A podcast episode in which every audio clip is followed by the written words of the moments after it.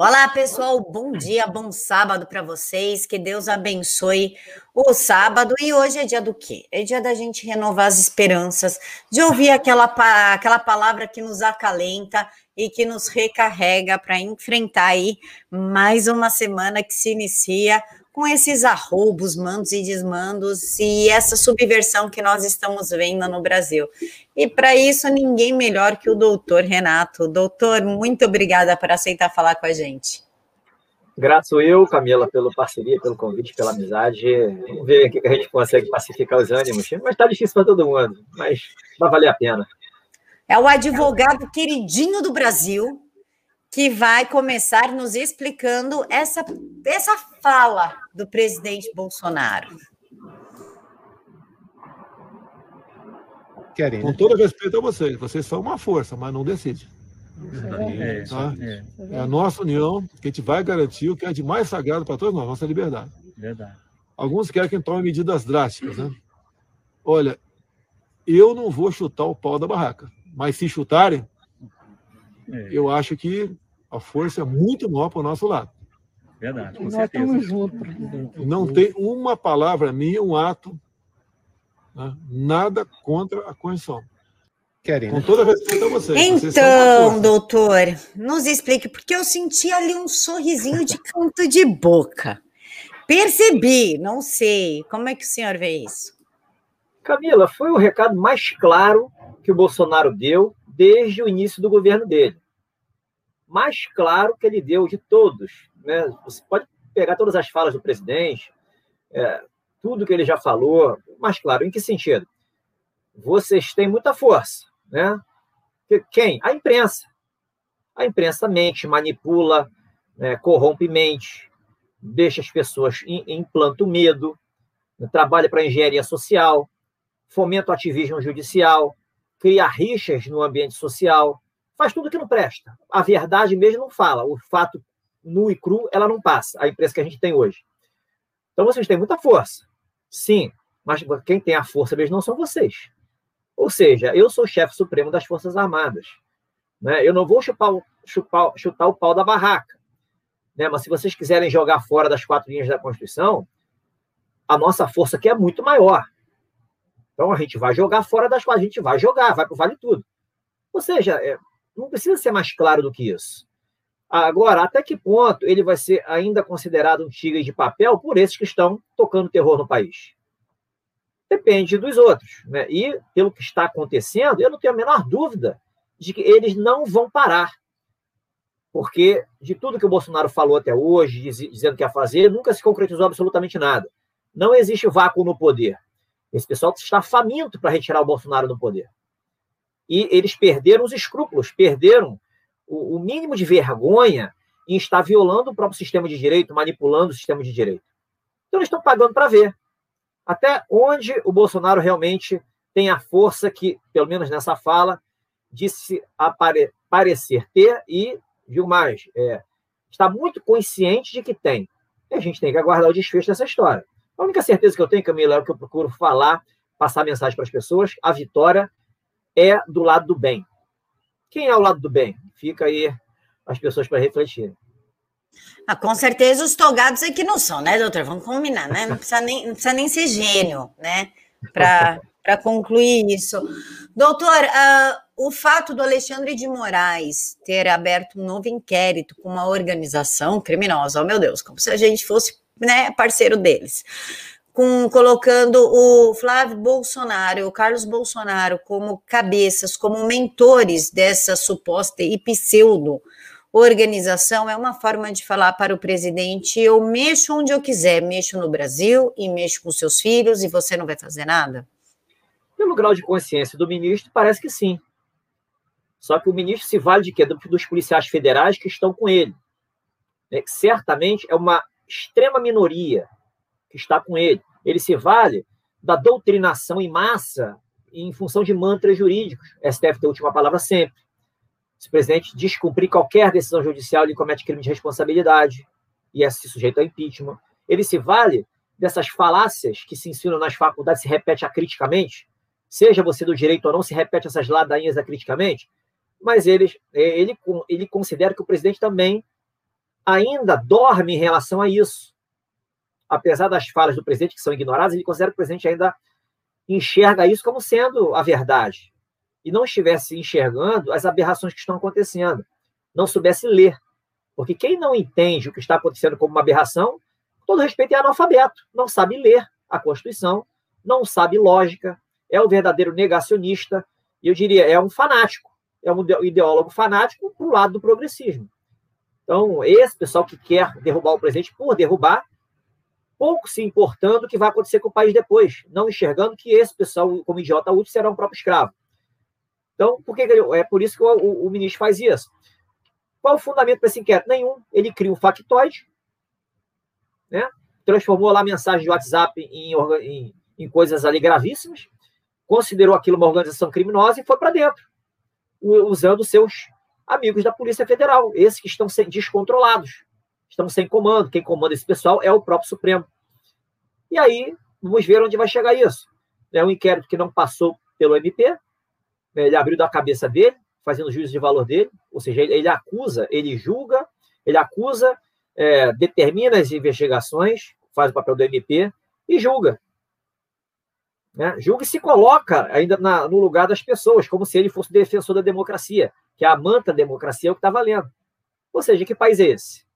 A certeza que eu tenho, Camila, é que isso vai acabar. É a única certeza que eu tenho. Eu confio muito mais na fala do Bolsonaro do que em atos de ministro. Inclusive, doutor, a, a Rosa. Deixa eu explicar a história pelo começo.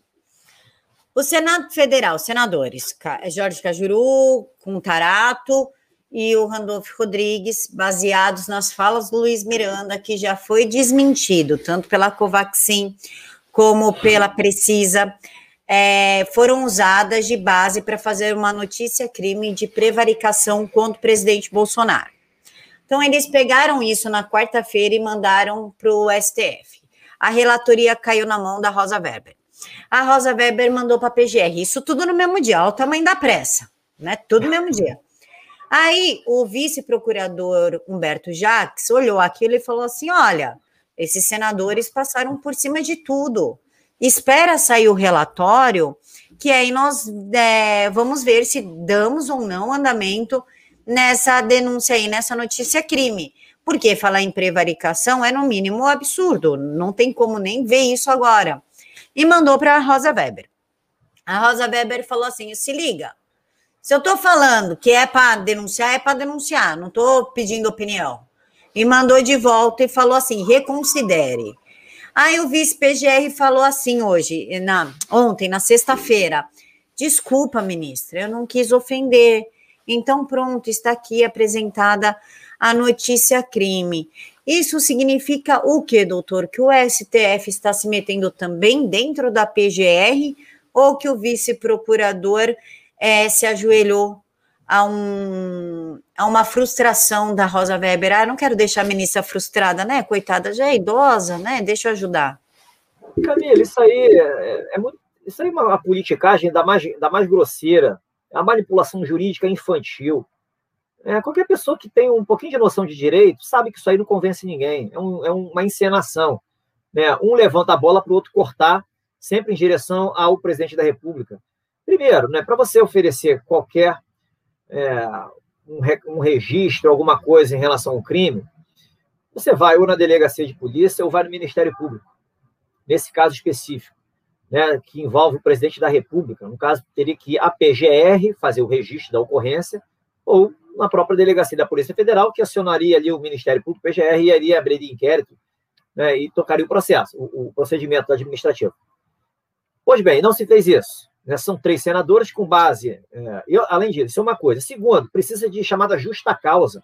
Né? Algum ele, indícios de que houve um crime. Você não chega, a pessoa não pode chegar na delegacia e falar: oh, aconteceu, fulano disso, fez isso, fez isso. Tudo bem, o que, que você tem de provas aí? Não tem nada, é sua alegação? É. Por que, que o cara vai iniciar uma investigação com base na mera alegação? Diferente, por exemplo, o cara assim, olha só, chega na polícia, está acontecendo, acabou de acontecer um homicídio ali no, no, apartamento tal, né? O cara fez uma coisa que está acontecendo, você vai pegar o flagrante. É, é diferente, é uma, então é contexto. Nesse caso específico, qual é a justa causa por uma prevaricação? A alegação de um deputado, né? credibilidade zero, que ele é foragido dos Estados Unidos, foi desmentido hoje por um áudio numa CPI, né? E ele mesmo no vídeo desmentiu. Ele mesmo voltou atrás nas acusações. Então se pegou essa fala, né, como se fosse algo que justificasse uma abertura de inquérito contra o presidente da República, um governo que em 30 meses zero de corrupção no primeiro escalão. Isso aí é desconsiderado, é um fato é, ignorado. Pois bem, eles não levaram para a PGR, né? Pior ainda, é, eles acionaram o judiciário. Senadores não têm é, legitimidade ativa pra, para propor ação penal contra o presidente da República. Então, de cara, uma, um mínimo de conhecimento jurídico que se espera de um juiz é saber quando que o processo é juridicamente admissível ou não. Nesse caso, era para ele ter extinto o processo sem julgamento mérico, em função da ilegitimidade ativa dos autores. Quando ela pediu para intimar a PGR, ela fez às vezes de quem está acionando a justiça. Ela deu um empurrãozinho, ela mostrou a parcialidade, ela ignorou a, a ilegitimidade ativa, né? Já de cara, ela cometeu ali abuso de autoridade. Abuso de autoridade, que ela fomentou a sequência de algo sem justa causa mínima ali. Falei de abuso de autoridade, artigo 27. Pois bem, chegou no, no Humberto Jacques, ele deu um parecer ah, pedindo para aguardar a CPI e tudo mais. Né, dizia, e ainda falou bem da CPI, uma CPI é, com credibilidade, ainda falou bem, para você ver, ou seja, ele se entregou ali. Né, é, tá, negou tudo que está acontecendo, não consegue enxergar a realidade, os fatos como estão acontecendo, mas beleza. Devolveu para a Rosa Weber, a Rosa Weber não.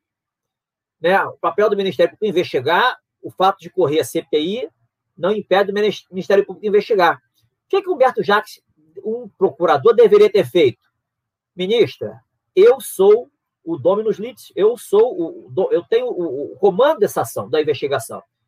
Não vejo por bem, no momento, iniciar essa investigação. Não vou fazê-lo. Eu tenho autonomia funcional para isso. Eu não sou subserviente ao judiciário.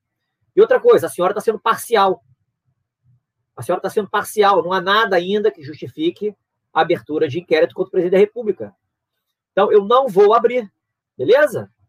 Tudo bem? A senhora no seu quadrado, eu no meu. Mas não. Ele mandou abrir inquérito. Aí você lê o inquérito, a petição dele, veja lá o que, que tem ali. Né? Produzir provas, de lá produzir por dentro. Em especial, o relatório da CPI compartilhar provas com a CPI, como se a CPI tivesse produzido provas ali dignas de serem convalidadas numa justiça séria. Né? E tá lá, dentro das coisas, querem ouvir o presidente da República. Né? Ouvir o presidente da República. A questão é, e aí? Vamos aguardar o desfecho dessa história. O presidente da República ele está mais calejado do que nunca em relação ao direito. Eu diria que ele nunca, ele nunca aprendeu tanto direito nesses últimos 30 meses, desde que começou o governo. Aquela Constituição que ele recebeu lá, lá atrás, eu não sei, acho que foi no ato da diplomação, aquela Constituição que ele recebeu, eu acho que ele aprendeu bastante. É, e hoje ele poderia devolver lá para a origem. Ele ia fazer um, um, um gesto ali de muita generosidade, né, de gratidão. É, então, assim, vamos aguardar o desfecho, o desfecho será épico. É, eu acho que ele deveria devolver e falar assim: ó, quando vocês me emprestaram, eu não sabia que vocês usavam como livro de consulta, já que vocês não sabem nada. Por isso, desses erros. Então, tô Olha, tá devolvido, assim, era só pedir.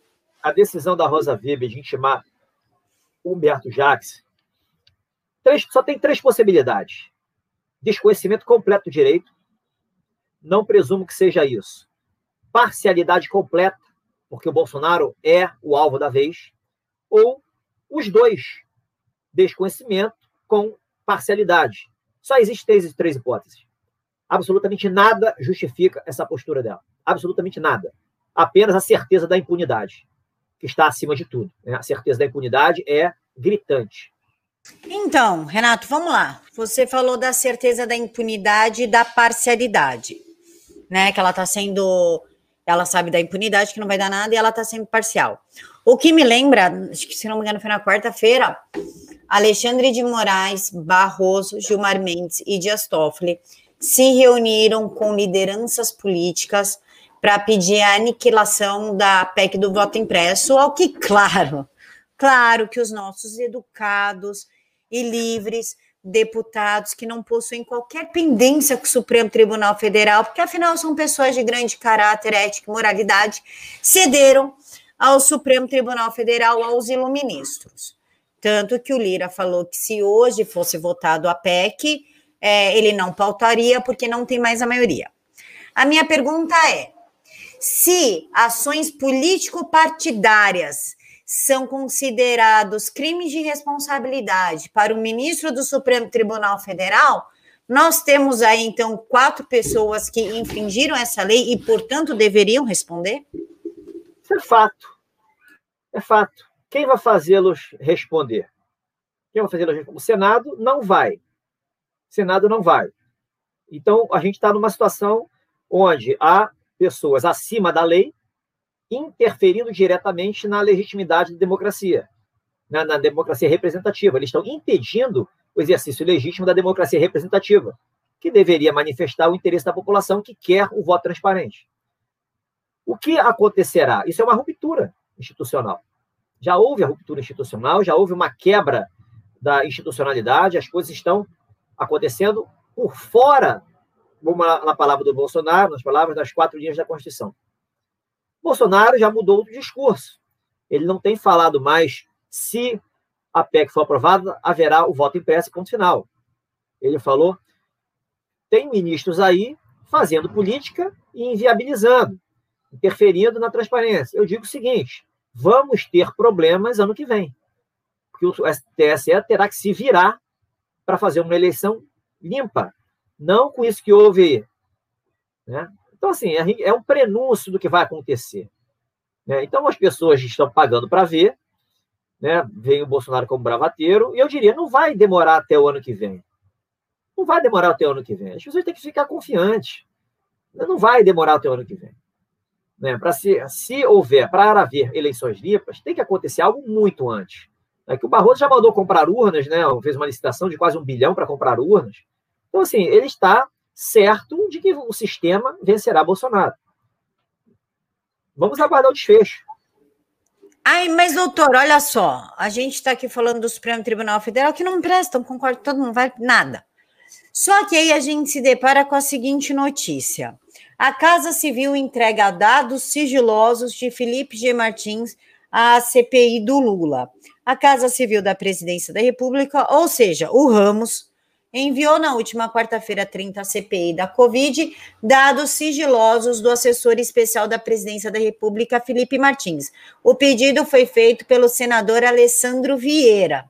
Os dados do assessor foram quebrados porque Felipe é suspeito de entregar o chamado gabinete paralelo, narrativa plantada por políticos da oposição que ganhou a adesão da velha mídia. A minha pergunta é: esse tipo de atitude não corrobora, então, o Supremo Tribunal Federal a continuar fazendo o que bem entende? Com certeza absoluta. Com certeza absoluta. Por que, que o, o ministro, o, o ministro Ramos, entregou os dados privativos de alguém que não tem nada, absolutamente nada a ver com a questão de saúde, que está, teoricamente, é o foco lá da CPI? Quem tem que responder isso é o ministro e o presidente da República, que é, a quem ele serve. É porque fica um ué dentro da nossa cabeça, né? É o jogo. Hoje, esse, esse, tipo de ação mostra a subserviência de um poder em relação ao outro. É um contrassenso essa decisão do, do general. É, é ela contraria o discurso do Bolsonaro, contraria as falas do presidente da República. Né? Então, assim, não, é, é as pessoas apanham porque elas, elas dão causa a isso. Por que batem tanto no general Ramos? Ele dá causa a isso. E, por tabela, respinga no presidente da República, que é quem o emprega ali como assessor.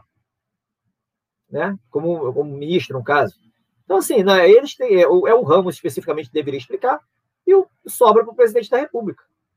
Por que de se entregar dados privativos de alguém que não tem absolutamente nada a ver com a saúde para uma CPI que é ilícita do início ao fim?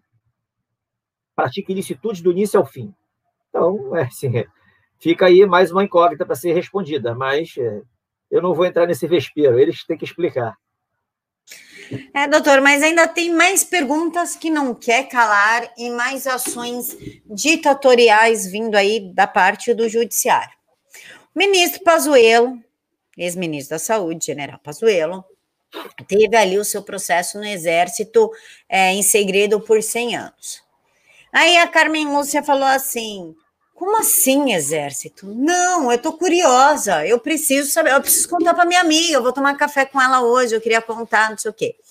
Aí o exército falou: ó, desculpa, Carmen Lúcia, você arranja outra coisa para contar para sua amiga, porque isso é assunto do exército, então não vai rolar da gente te contar. Você não é do exército. Se quiser saber, entre para a escola, vai lá para a mãe, vai fazendo ah, os cursos e se aprimorando como nós, aí quem sabe um dia você chega perto desse documento, ou talvez sua neta, não sei.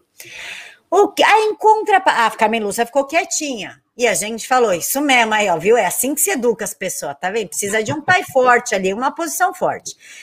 Aí, para minha surpresa, na sexta-feira, o Ministério Público Federal processou o general Pazuello em 122 milhões por omissão na compra de vacinas. O Ministério Público Federal diz que o ex-ministro cometeu negligência na condução da, da pandemia do flango frito.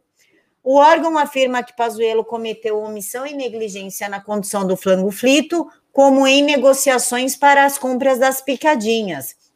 O MPF também solicita que o Pazuello ressarça o valor integral do, do prejuízo, pague multa, perca a função pública e tenha os direitos políticos suspensos de 5 a 8 anos.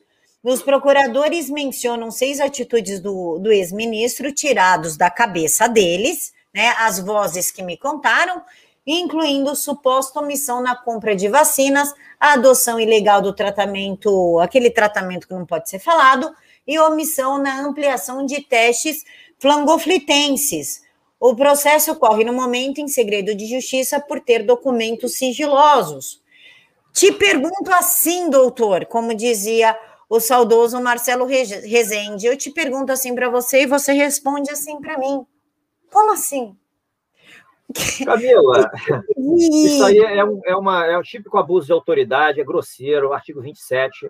Eles criaram um factóide, uma narrativa ali, é, in, in, interferindo na ingerência da administração pública federal, que compete ao presidente da República, e no caso específico ao ministro da Saúde. É, o Ministério Público Federal hoje, ele é um monstrengo, ele é um monstrengo diante dessa infiltração que existe lá dentro. É, o sistema de justiça hoje está corrompido, é um sistema disfuncional. Então, assim, nada é de surpreender. É, a certeza da impunidade graça em todos os cantos quando se joga do lado dos inimigos do lado desse progressismo, do lado desses que querem dar o golpe do Bolsonaro. Golpe de fato, golpe, o golpe efetivamente não houve porque eles não têm a força. Mas eles têm essas agentes infiltrados no Estado que acionam a justiça o tempo inteiro e têm um ativismo judicial a seu favor. E tem hoje, contam hoje com a passividade é, de Jó do Bolsonaro. É, aí eles abusam e abusam e abusam. Abuso de autoridade, no mínimo é abuso de autoridade né, denunciação caluniosa, que você mexe a máquina pública. Né, isso aí, tudo que ele falou não é prova de nada. São narrativas e mais narrativas. E fica por isso mesmo. Né, aí você tem aí. Por que, que eles fazem isso? Eles têm o aval do Conselho Nacional do Ministério Público. Tem o aval dos, do, do, dos tribunais de cúpula, tem o aval do CNJ, tem o aval de, da grande maioria desses agentes aí concursados. Né? Porque a banca seleciona a dedo. As perguntas de prova são selecionadas a dedo. As questões dissertativas, você, você tem que responder o que os caras querem. É, na prova oral, você responde o que os caras querem escutar. Todo o sistema de acadêmico, de mestrado, de pós-graduação, mestrado, doutorado principalmente, é, as, as dissertações e as teses é direcionada para um segmento. Então, isso aí é o fruto, eu diria, o fruto podre de árvores envenenadas, frutos podres de árvores envenenadas. A gente está vendo hoje apenas o é, autodestruição dessas instituições, com base em péssimas atuações, como é, é desse pessoal aí que se vale da manipulação jurídica para atacar, literalmente, inocentes. Então, vamos ver o desfecho. Faz parte do estado de guerra, essa guerra invisível que a gente está vivenciando, que muitos ainda, milhões ainda, veem como teoria da conspiração. Vamos ver o desfecho dessa história. Pois é, doutor, o desfecho dessa história, dessa história. Vamos lá, vamos falar aqui uma coisa. A maioria que está lá no Supremo Tribunal Federal veio pelas mãos de quem? Veio pelas mãos. Teve um do Collor, né? Aí, Fernando Henrique Cardoso, Lula, Dilma e o Temer, que nos presenteou com Alexandre de Moraes. E para quem quer entender por quê, só estudar a história do Alexandre de Moraes aqui em São Paulo, que aí vocês vão entender muito bem por que, que o Temer fez isso. Então, ou seja, virou ali um escritório, um comitê político petista. PT lá está em peso, né? Instituto Lula, vamos chamar de Instituto Lula é, Gourmet. Pronto, Instituto Lula Gourmet. Aí o PT, já pressionando o Lira ali para pautar o pedido de impeachment, o Lira, tipo, meu, não, né? Inclusive, o super pedido de impeachment ele foi super engavetado bem rápido, né? De tanta bobagem que tinha lá. Foi acionado e... agora, o STF foi acionado para obrigar o Lira a pautar. Exatamente isso, é aí que eu ia chegar. Então, o PT que aprendeu o caminho das pedras, que falou: olha só, tudo que o PSOL sobe lá, dá certo. PC do B, dá certo. Então, nós também vamos subir o pedido. Inclusive, a CPI da pandemia só foi aberta porque o STF determinou que fosse aberta. Você fala: olha aí, se uma CPI foi aberta lá no Senado, que o único que pode mexer com o Supremo Tribunal Federal é o Senado, então aí vamos pedir para quero ver o Lira agora mexer com o Supremo. Como é que fica? Olha, Camila, acionar o processo, dar em andamento ao processo de impeachment é prerrogativa do chefe do presidente da Câmara dos Deputados. É um ato político. Né? Se depender do povo, a chance do impeachment é zero. Mas como o povo é ignorado nessa pseudo nessa pseudo-democracia aqui, não, que não existe, não, não existe na prática, né? não existe democracia de fato, então basta a vontade do presidente da Câmara para dar andamento. A questão é, Quais são os interesses do Lira nessa questão? Ele tem processo no Supremo? Não sei. É, vamos imaginar que ele tenha processo no Supremo. É, como ele enxerga as falas do Bolsonaro? Essas últimas falas, sobretudo a de ontem. A de ontem dizendo, ó, é vale tudo? É vale tudo, vamos para o vale tudo. Né? Falando para a imprensa também, vocês têm muita força, mas vocês não têm a força para fazer o que vocês querem, né? para legitimar isso, esse, essa, essas aberrações que estão escancaradas. Vocês não têm a força. Se for para o Vale Tudo, vocês vão perder. Ele deixou claro. Né? Além disso, como é que o Lira interpretou essa fala do Bolsonaro? Terceiro, o que, que o Bolsonaro pode conversar com ele em off, numa conversa tete a tete, dois a dois? Dentro desse desenho, desse, dessa figuração, dessa, desse, desse desenho que eu fiz aqui, eu diria o seguinte: a chance do Lira pautar esse processo, esse pedido de impeachment é zero. Zero, independente de, de, de chegar uma determinação do Supremo, as, bote para andar. Ele vai falar: não vou botar para andar. Eu sou chefe de poder, eu sou subserviente ao Supremo. Por mais que, no fundo, ele, por mais, vamos especular, por mais que ele queira colocar para frente, porque ele tem processos lá e ele não quer ser ali perseguido pelo Supremo. Mas Hoje, o que Bolsonaro tem em mãos, eu diria que é muito mais poderoso para o Lira continuar arquivando essas, essas, esses factóides que querem atacar o Bolsonaro retirá-lo do cargo a qualquer preço, do que propriamente é, com medo de uma decisão do Supremo contra ele.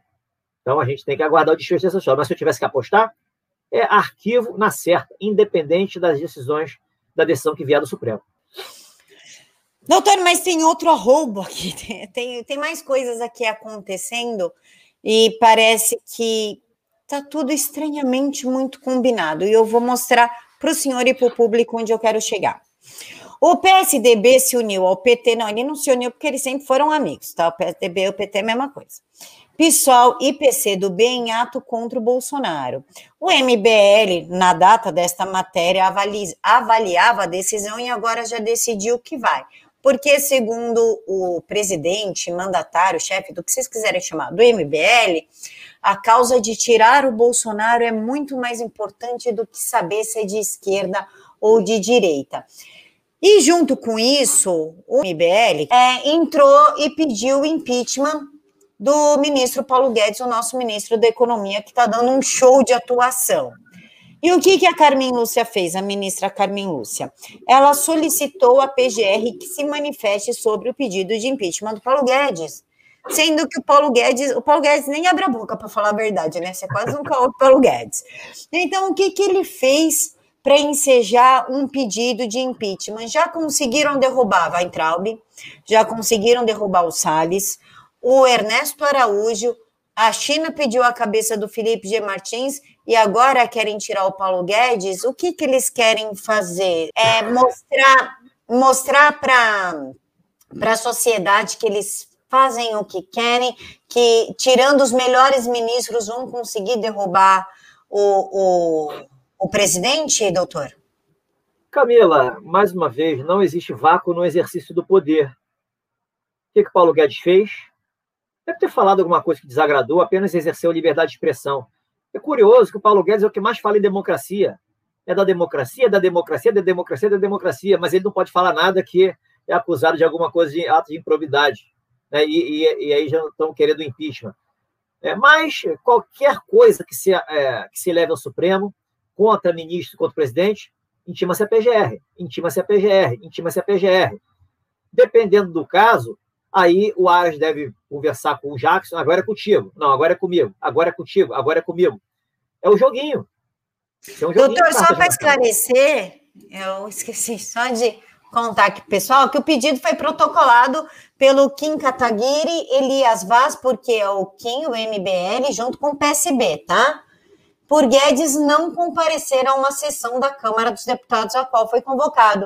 De acordo com os pseudo-parlamentares, o ministro da Economia praticou crime de responsabilidade ao se ausentar sem justificativa. Olha, a Constituição diz é, lá que os ministros são obrigados a comparecerem à Câmara para prestar esclarecimentos quando convocados, sob pena de cometerem crime de responsabilidade. Isso está expresso, está escrito. Agora, foi exatamente isso que houve? É, a gente não sabe, eu não, eu não sei o que houve. Não sei se foi um convite, se foi realmente uma convocação formal ou se, havia uma justificativa é, efetiva para o Paulo Guedes não comparecer, mas está previsto na Constituição. É, seria um caso de crime de responsabilidade para ensejar o impeachment? A questão é muito mais política. Muito mais política. Se por acaso o Paulo Guedes não, não foi por alguma razão, seria muito mais, no ambiente onde as instituições prezam pela harmonia, seria muito mais aceitável Olha só, Paulo Guedes, a gente precisa do seu esclarecimento aqui. Você foi convocado, você não compareceu.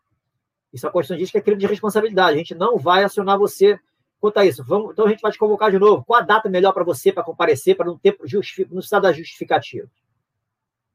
E acerta tudo, é política. Vai convoca o ministro, ele vai comparecer. É, hoje o que se quer é um pretexto para se atacar o governo e, e eles estão de uma forma indireta fazendo o presidente exonerar os seus ministros, aqueles bons ministros que desagradam esse pessoal. É isso que está acontecendo. São artifícios, subterfúgios. Né? Isso faz parte do, da guerra assimétrica, da guerra invisível, esse tipo de atitudes que geram é, o ativismo judicial e todos ficam. Tá... Lembra da seleção, acho que foi a seleção da Espanha de 2010, ficou famosa de ficar tocando a bolinha para o lado do outro. E era Barcelona, Real Madrid. Fica, ninguém tira a bola dos caras. É mais ou menos isso que esse pessoal faz. Todo mundo tocando a bolinha para o lado do outro, para lado do outro, mas às vezes tinha uma reclamação, poxa, fazem poucos gols, mas tocam a bola como ninguém, né? Tem um domínio, da, 80% domínio da bola, mas fazem poucos gols, de repente até tomava um. Então a gente está nesse, tá nesse cenário. A bola está com eles o tempo inteiro. Né? E o, o Bolsonaro é goleiro, acaba sendo goleiro deve estar exausto, coitado. De tanto chute a gol, mas ele tem se defendido bem. Muita bala de borracha. Bala de borracha machuca, mas não mata. Vamos ver o desfecho dessa história. E, doutor, o nosso querido André, o André Mendonça, ele é um cara que ele divide opiniões, paixões, amores lá no Twitter, naquela Cracolândia, principalmente, né? Tem o timinho André Mendonça contra, pós, né? É, política virou um, um jogo de futebol, né? E tem a galerinha que é a favor do time contra o técnico, a favor do técnico e contra o time, enfim. E a bênção do André Mendonça, ele me comparou o Marco Aurélio, o Winston Churchill. E aí o Marco Aurélio ficou todo feliz. Meu, que isso? Quem não quer ser comparado ao Winston Churchill, né? Pelo amor de Deus, qualquer um, até eu. E aí o Marco Aurélio, que ficou todo feliz com essa cara de, de vovô aqui, Marco Aurélio declara, declara apoio a André Mendonça e Augusto Aras para sua vaga no Supremo Tribunal Federal. Marco Aurélio, Marco Aurélio declarou a vaga, apoio à vaga, porque ele ficou muito emocionado com a comparação ou porque existe algum tipo de interesse obscuro? Olha, Camila, eu não vou presumir interesse obscuro, não. É, eu vou presumir que eles têm um bom relacionamento, gostou do elogio, e o Marco Aurélio gosta de um elogio, né? a gente sabe disso. É, e ele gosta de ser bem tratado. Todos nós gostamos de ser bem tratados, mas ele gosta de ser bem tratado. Não gosta de ser chamado de você, né? O de senhor é Vossa Excelência, o advogado que passou aquele perrengue sabe disso. Então ele gosta de ser bem tratado. A liturgia Mendonça... do cargo, doutora. é, André Mendonça não sabe fazer esse agrado. É, mas foi no conteúdo, olha, eu não vou nem comentar o conteúdo. Tá? Mas faz parte. Eu, assim, eu, olha, eu tenho uma. Parece uma coisa mais intuitiva. A gente está no estado, no momento é, quase que crucial para saber para onde o Brasil irá. Né? Porque, como está hoje, não, o Brasil não se sustenta. Se acontecer algo mais rápido do que a gente imagina, e tudo mudar, mudar essa configuração do tabuleiro for modificada, eu não vejo o André Mendonça como indicado. Se não acontecer algo, isso aí se postergar ad eterno, eu vejo o André Mendonça como um potencial indicado. É uma, é, assim, é uma coisa intuitiva minha, um, é, diante desse cenário que a gente está vivendo. Mesmo porque, doutor, o Aras ele não é terrivelmente evangélico. O Aras ele é terrivelmente confuso, mas evangélico não, mas, ele não é. Eu não, eu não levo muito a sério quando o Bolsonaro fala que vai indicar um terrivelmente evangélico. Ser evangélico não é ser melhor do que ninguém. Né? Você pode ser, você pode pregar, ser pastor, pregar na sua igreja, saber a Bíblia de cor, não significa absolutamente nada se você não mostrar em atitude quem você é. Né? Se você não mostrar o seu caráter, se você não mostrar a honestidade intelectual, não estou falando que o André Mendonça contraria isso, não, não vou estar nem, nem nesse mérito. Mas não quer dizer absolutamente nada a questão de religião. Eu dou muito mais a um, a um ateu que seja que siga a regra de ouro, faça os outros que você gostaria que fizesse com você e não faça o que você gostaria que não fizer, lhe.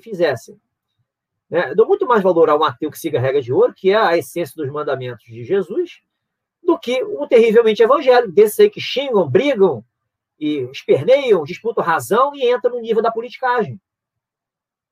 Não, mas é mais pela questão da fala do, do presidente. Vai ser um terrivelmente não, evangélico. Então, o assim, André Mendonça ele é bem evangélico. Quando o, o, Bolsonaro falou isso lá atrás, na primeira, ele não indicou o terrivelmente evangélico indicou alguém que era mais conveniente ali, de acordo com o que ele tinha em mente. Indicou o Cássio Nunes, ok. Então, assim, eu não dou muito valor a esse tipo de. Vou indicar o terrivelmente evangélico. Depende do contexto. Depende do contexto. Né? A gente está presumindo que ele tem um apoio é, avassalador da toda a comunidade dos evangélicos. E aí, uma indicação de um ministro teria que atender a, a, um, a uma demanda desses evangélicos isso é politicagem. Isso é velha política. Isso não é nova política que a gente pretende. Você tem que indicar alguém que preenche os requisitos ali. E o que, que é, ser terrivelmente evangélico é um requisito para você agradar uma massa de eleitores que apoia o presidente? Não vejo isso como requisito, eu vejo isso como política. Né? Uma, eu até diria politicagem. Porque, dentre as religiões, é, qual é melhor? Não existe religião melhor do que a outra. Existem pessoas com mais valores do que outras, que valores em função do que elas fazem, do que elas falam, do que das intenções que ela tem, daquilo que ela, das atitudes dela como um todo. Então, eu não gosto particularmente quando o Bolsonaro é, condiciona uma escolha a essa questão de religião adotada pela pessoa. Não é por aí. Não é por aí. Ser evangélico não diz absolutamente nada. O que diz são as atitudes. Pode ser católico, pode ser umbandista, pode ser espírita, pode não ter religião, pode ser ateu, não importa. Qual é o caráter do cara? O que, que ele faz? O que, que ele pensa? Ele tem honestidade intelectual, ele raciocina com lógica, ele considera os fatos como são, ou ele seleciona um contexto a dedo para empurrar ali um interesse escuso. Como é que ele age? Cabe ao presidente avaliar isso, né? A questão da notável saber. Como é que, como é que você identifica notável saber? Avaliando a honestidade intelectual do candidato. Como é que ele, conta, como, como é que ele contextualiza com o conhecimento que ele tem? Você tem ministros hoje no Supremo que têm muito conhecimento. Mas olha como é que eles contextualizam o que eles fazem. Saber zero. Tem conhecimento, sim. Saber zero. Saber vem de sabedoria. É, é uma consequência de você ter discernimento. Discernimento também ali não existe. Não existe discernimento quando você está envolvido com a politicagem.